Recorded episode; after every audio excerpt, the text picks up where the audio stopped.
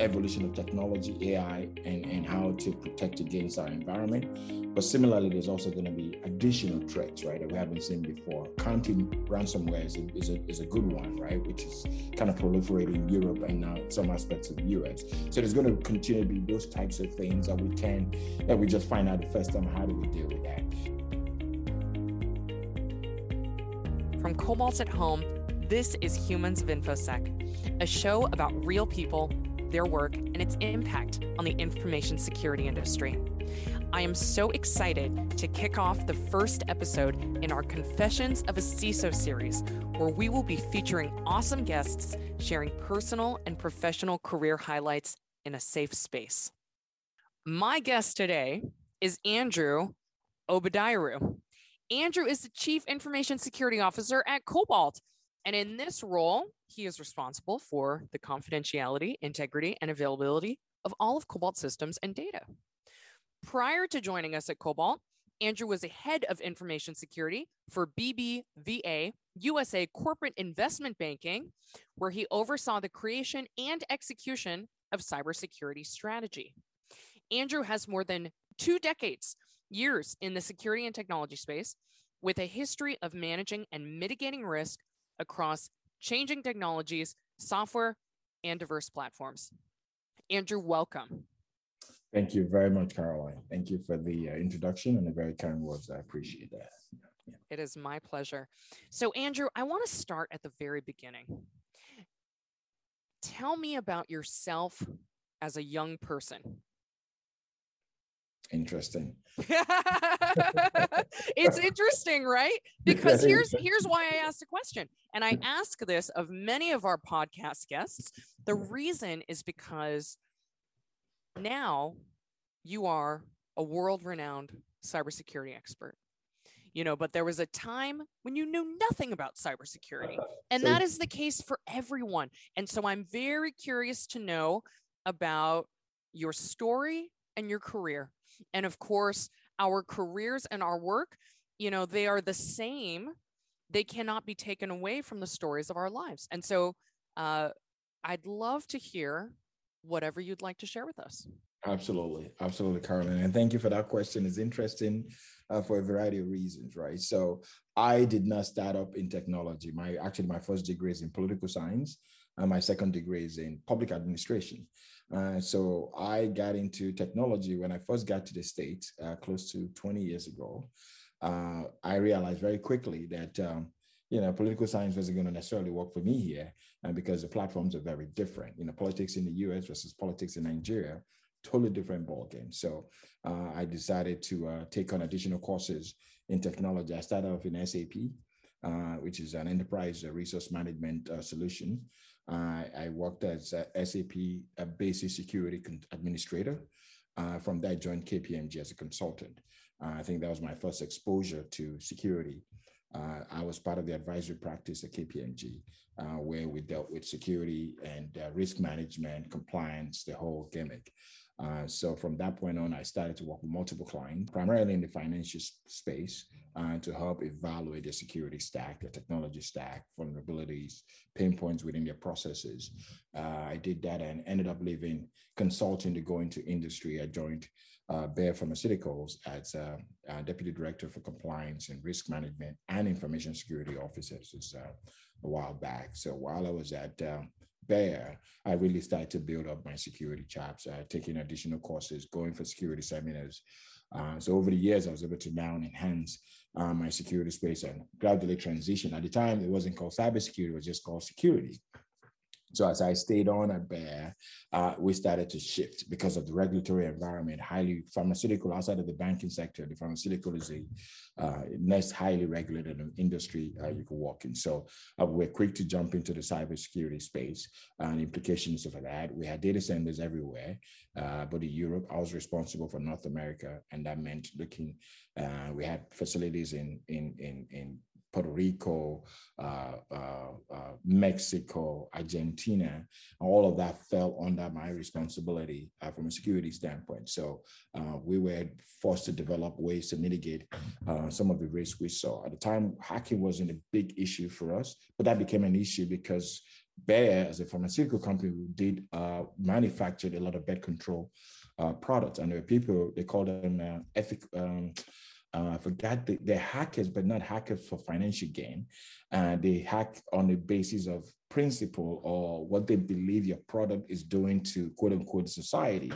And so, uh, like a hacktivist, right? These exactly. people, they're mad at Bayer because they think that the drugs are doing something exactly. bad to society. Exactly. Yeah, very interesting. So, so that was my space. And then we that's how i we started the whole mitigation threat mitigation. You know that was where i first got exposed to potential hacking how to mitigate against that. You know how to anticipate efforts on their part how do we counter what they're thinking what they're coming with learning from those processes. So you know over the years i've kind of like built on that experience uh, to get to where i am today. Yeah. Andrew so we work together, right? And I happen to know your background quite well. I'm very familiar with your resume.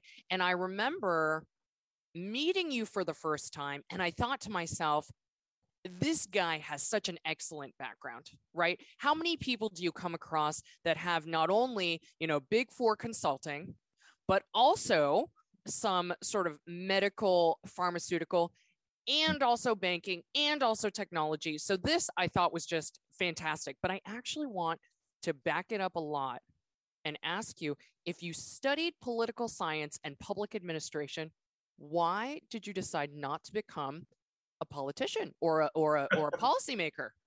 that's that's interesting. So, you know, my first two degrees were in Nigeria, right? And if you uh, a political science, fundamentally they are still the same. The principles of government are the same thing, right? Uh, but the politics of it is different, right? Since I moved out of Nigeria and I live here, I knew that I could not play in that political space, even though at the time I had real passion for politics because I like I like to talk, I like to argue points that I believe in, but I never could really do that here for a variety of reasons. So I now sat down. I know my brother and I were discussed at the time. I said, where do I focus, right? Uh, you know, politics, in as much as I have passion for it, but uh, the structure here is just different, right? I didn't necessarily go to school here. I have a bit of an accent. So all of that would not work in my favor if I was going to really pursue politics. So uh, then I looked at going into stock brokerage. And that was uh, what my brother did. So I kind of like, I took the series 77 exam or whatever, but I didn't just, I didn't like it too much technology I've always had a passion for because I like to fix things, you know, um, you know, even as a kid, and um, we get toys, we rip it apart and we try to put it back together. So technology, I've always had some some level of affinity for for technology and curiosity around what makes things work the way they work, right? So I think when I looked through all of that, I figured, okay, it's easy for me to take on additional courses uh, and then to kind of, you know, really enhance my skill set within that space. So that's how I was able to move. If I had the choice, I probably would have, you know, stayed in politics. But, but when I look at the dynamic of of the country and what it would take for me to truly flourish in that space, I just knew it was an uphill battle. So at that point, I decided to reconsider my career path, and that's how I got into technology and ultimately security. Very cool. So here's another question for you because I think that uh, certainly you you began your technology career in consulting at KPMG, and I actually see this as being a great fit for you, Andrew. You know, there is a lot of uh, evaluation, there is a lot of recommendation, uh, there's a lot of explaining and a lot of dialogue. You know, and I think these are certainly um, your skill set. Uh, why make the change from consulting uh, to in-house to this part of industry? So that's a very good question. So when I was in KPMG, I was in KPMG for a total of about nine years. And, um, you know, I got married when I was in KPMG. At the time, I enjoyed traveling. I was flying everywhere in the world, right? We had, I was still operating within the pharmaceutical space. And most pharmaceutical companies, they have, you know, locations around the globe. So I would, uh, I was the engagement manager for Pfizer and Wyeth. Uh, Wyeth, I think they got purchased by Pfizer. So as the engagement manager, when we do our security review, we visit all their sites globally. So every year, uh, you know, almost the first four, five year, five months of the year, I'll be traveling. I really, really enjoyed that. So I was able to rake in not just, you know, mileage points and hotel this and hotel that. It was cool for me. I enjoyed it very well. But then my wife got pregnant. We got married. My wife got pregnant. And then the realization hit me like, geez, she's pregnant. I can't be traveling around and she's struggling at home with a kid, you know? So at that point, I started, my perspective started to change a little bit. And even though she was like, no, you know, because she was also in consulting, she was with Deloitte and Touche. Uh, she was like, she understood and there was no pressure from her, but my recognition was it was this is just not feasible for her to juggle. What if she's she goes into labor and I'm not around? How would that work? So I started to reconcile within myself. What how can I handle this? As that conversation was going in my head, uh, Bayer was also my client at the time, so a position opened up there. I remember my manager at the time, Matt Carter, who's still at Bayer. Uh, I said, Andrew, hey, I have a position. I think you'd be an excellent fit for it. You know, and I don't know if you want to leave consulting uh, to come work here. I said, yeah, absolutely. Why not? You know, he was shocked because he thought I enjoyed the traveling and everything so well. But you know, I was also struggling internally on different level. Uh, so when he offered the position, he said, yes. I said, I'm absolutely interested in it. You know, I said it would be an adjustment for me. I've never gone to one place over and over and over and over over a period of time. I've always been used to spending one month at this client, go to the next client for two months. But this would be a total adjustment for me, leaving my house every day and coming here, sitting in the office. Then to trust me, I was in consulting. I adjusted very well. It's just a point in your life when you get to that point, it just fits well. So, and he was right when I got into Bayer. I really enjoyed my time there. I ended up spending a lot of time, a lot of years at Bayer uh, before I left uh, because my position was moved over to Düsseldorf. I actually stayed in Düsseldorf, Germany for like two months, very briefly. Uh, but it wasn't uh, a thing for me. And that's why I left Bayer. Yeah. yeah. Yeah, cool. Thank you so much for sharing these different parts of your story. Um, certainly, I can relate.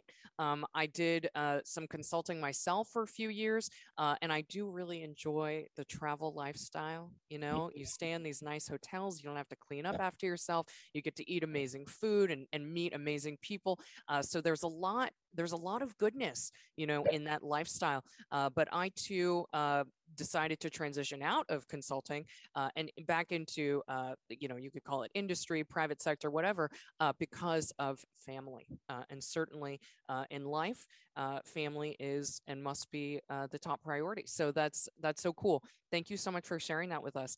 You know, I want to talk to you a little bit more about the different types of attackers right? So uh, you have been at Bayer, you've been at General Assembly, you've been at investment banking. You know, now you are at a cybersecurity company, and I expect that the types of individuals who want to do the hacking, they are different at each yep. place. And so I wonder uh, if you can tell me a little bit about how you think about these different demographics of hackers. Do you do you think that these these people do they behave differently? Do they do the same thing but they just have a different motivation? What what you know because you have worked in many different industries uh, mm-hmm. with many different business models and also with different types of attackers.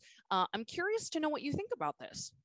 Oh yeah, that, that's an excellent question, Karen, and, and and that's true too. Every industry attracted different kind of hack. Obviously, uh, some of them consistently are driven by financial gains, right? Uh, but there are also some, as I explained in my in my intro with the uh, situation with Bayer, Uh, those individuals were much more concerned about just disrupting our operations. They weren't necessarily trying to sell any data. They just wanted to derail uh, what we're doing. So their motivations were certainly different and the determination is also different, right? So if you're not doing it for money, uh, the drive, uh, the thoroughness is not there, right? But those people that do it for money, you know, as I saw when I was in the financial sector, uh, you know, they're much more brutal, they're much more you know focused and much they, they deploy all kinds of sophisticated mechanism to get through your environment so uh, it's just very different so it, it, it's really what drives them right what is their ultimate gain from that so you see all kinds of malware uh, script being written today uh, you know ransomware and then you can deploy and it can cause all kinds of havoc within your environment, data mining, et cetera, et cetera. Uh, so for me, having worked in these different industry sectors, uh, the financial sector and the pharmaceutical sector, pharmaceutical being primarily because of the regulatory nature of it, I tend to have some of the you know sophisticated defenses, right, in terms of investment in security, and because they know they remain the biggest set of targets for for these uh, cyber criminals. So in terms of what drives them and the different type, and those people that are doing it for money, those cyber criminals that are doing it for financial gains, obviously, uh, they have proliferated the market. Uh, this the last three, four, five years to the extent that we haven't seen this before. Uh, before it was a mix of different types of attack you get, but lately it's just been mostly ransomware, DDoS attack, where and there's a financial component to it. There's a demand for X, Y, Z, pay this, pay that. Uh, so you know, if you take it from that perspective, uh, those people tend to be much more driven, right? And they spend a lot of investment in developing scripts that they can use to kind of compromise uh, uh, your environment. So I think from a security standpoint, those are the biggest challenge, right? In terms how do you really mitigate against that? And I learned very early when I was in the bank that, you know, my goal is not to con- completely stop them, right? My goal is to know when my environment is compromised so we can triage and mitigate the impact. If you focus on trying to stop them, you may never be able to stop them because they're just, there's so much time committed by them into what they want to do. And um, you sometimes you, you're lucky to get that, but other times you're just not as lucky. But I think the easier component of it, or the more sophisticated, the much more, uh, uh, the, the, I think I don't want to say easier, but I think the best thing you can do is to be aware of the environment, so aware of it that if there's a compromise, and you would know. And if you're familiar with the trends in when your environment is compromised. So it's a step phase, right? It's a phased approach to it. You know, they compromise your environment, first your parameter security, and then another script is written and to look for a specific kind of data before the actual data mining occurs. So everything takes time to get to a point where, you know, uh, significant damage is done to your environment. So I think if you focus on being able to identify when your environment is compromised, I think you have a better opportunity, a uh, better chance of, you know, curbing or mitigating that that issue than worrying so much about just prevention. And prevention is not, I don't know if it's feasible for you to, to completely prevent a hacking situation into this world. I mean, these guys are just so sophisticated. But what they don't have control over is the time lag it takes. I don't think they're ever going to improve that so much. So there's always going to be a lag in there from the time your parameter security is compromised to when data mining actually occurs.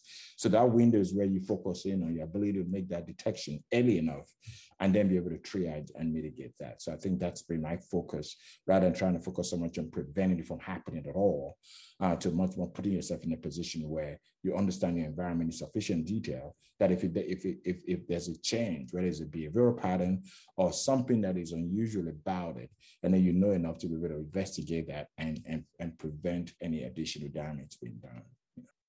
Everyone's getting attacked. All there is no prevention about it, yeah. really. Um, and so, you know, it's in, it's in stark contrast actually to a philosophy uh, that I heard a lot when I was beginning in this field. Now, you know, 15, 16 years ago, uh, you know, the analogy that folks would use always is the castle analogy. You know, you keep people outside the castle walls. And actually, this way of thinking was so pervasive at, at the organization that I worked. Uh, there were individuals on the information security team, and on their performance evaluations, there was a question that said, how many how many security incidents happened this quarter? And if you did not have a security incident then that was considered good. And that to me is actually a severe misunderstanding of the situation.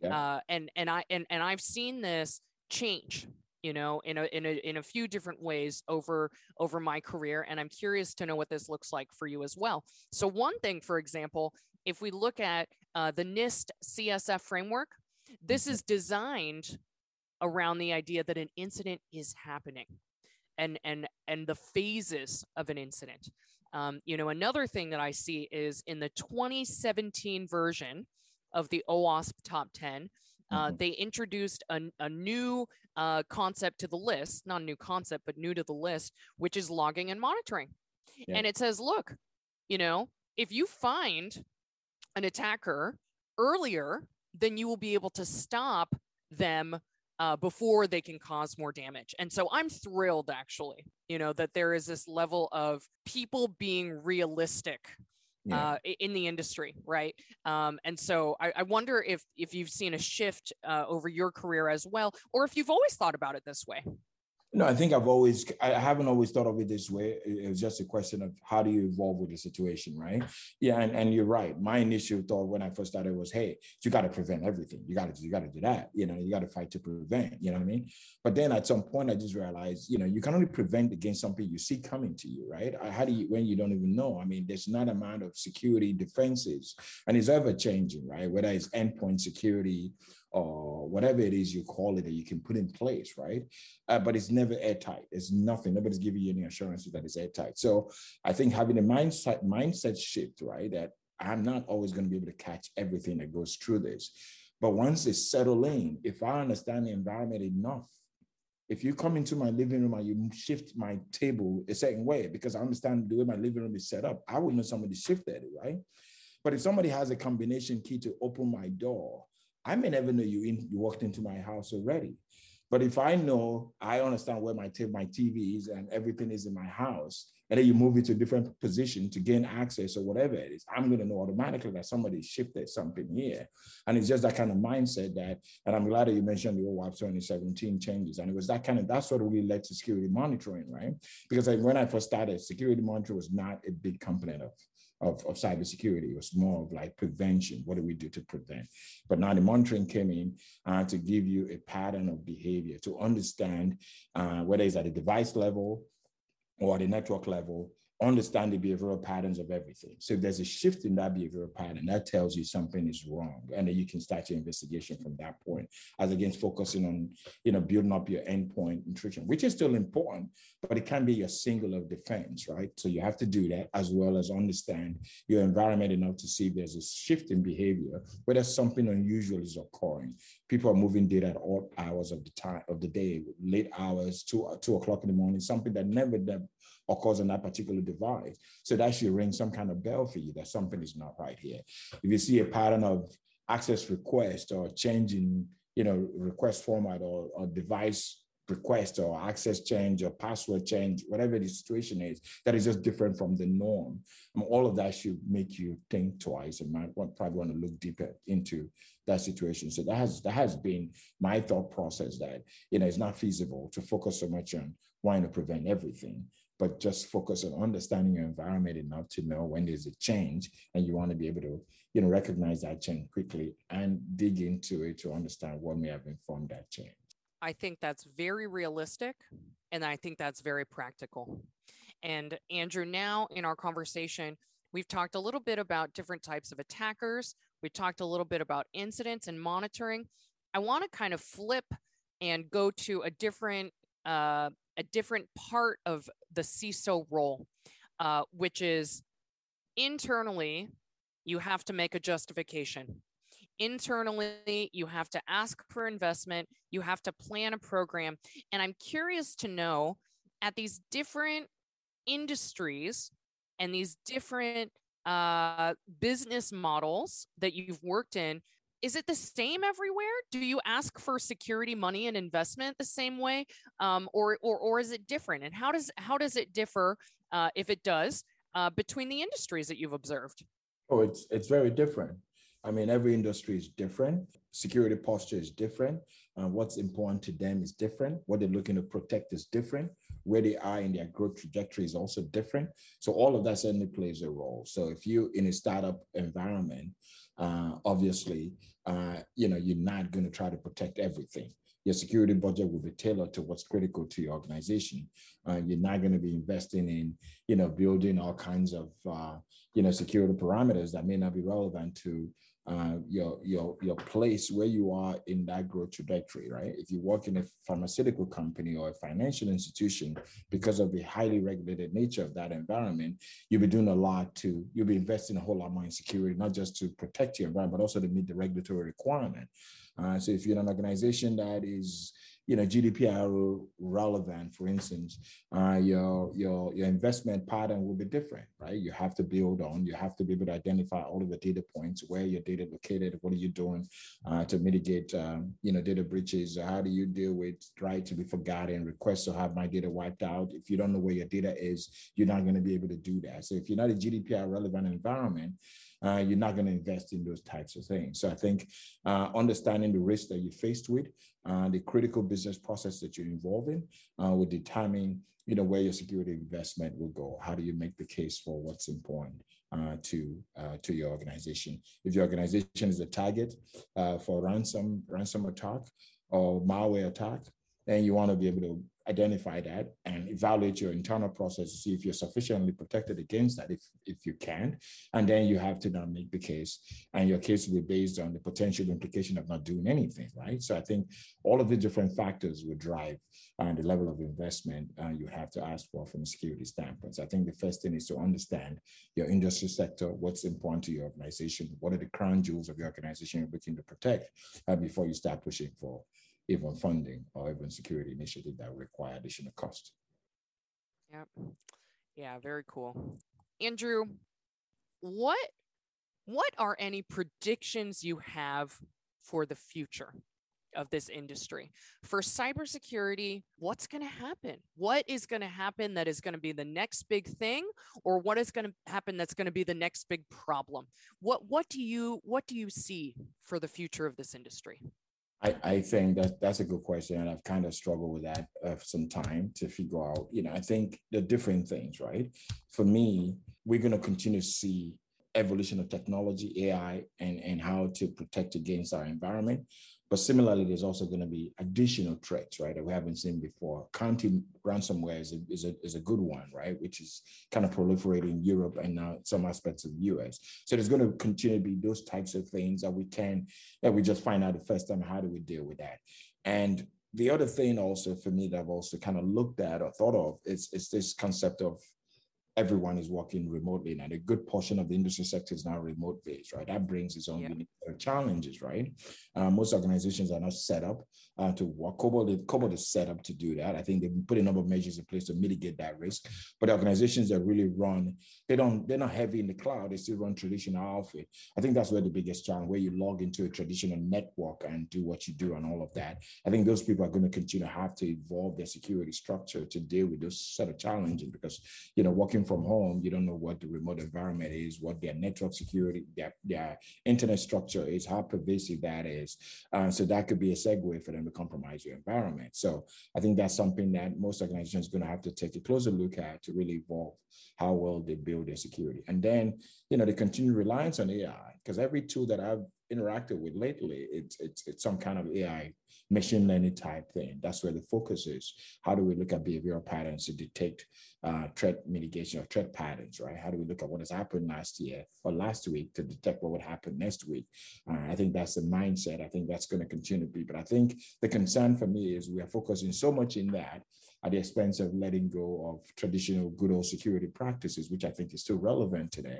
I think it's a combination of both uh, for us to truly put ourselves in a position where we can protect ourselves. The idea of focusing so much on tech, new technology, new software, new tools, and forgetting what has guided us over the years, I think it, it's it's a misgiving. Uh, if you ask me, but I think it's a combination of both uh, practicing those good old security practices and then combining that with and new technology will be the way to go in the future for us to continue to stay ahead of, uh, you know, to the extent that we can stay ahead of the cyber criminals. Yeah. yeah. yeah, very good stuff.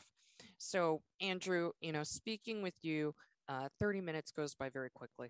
And uh, the last question I have for you today is if the world is changing so fast and we do not know what is happening, what advice do you have for our listeners in terms of not only how to keep up but how to stay ahead of the curve how to always be learning? What what advice do you have? Well from from from our users but for our listeners perspective i think they just need to be aware right? Understand because you can only manage what you know right? So if you're in the business of protecting an environment and you can't do that without understanding in sufficient detail what you're looking to protect, right? So I think for me, they need to invest in understanding the environment. Uh, basic security awareness is important. So for me, I think investing in your people, uh, building some basic practices around that, uh, investing in endpoint security, just doing all of the things you need to do uh, but above all, I think is really understanding your environment in sufficient detail. Whatever you're charged with protecting, understand that. So if there's a change in that environment, you're able to quickly identify that and kick off the, the, the mitigation process or even the incident response process so you can mitigate the damage uh, before it gets to a point where it's significant. Awesome. Fantastic.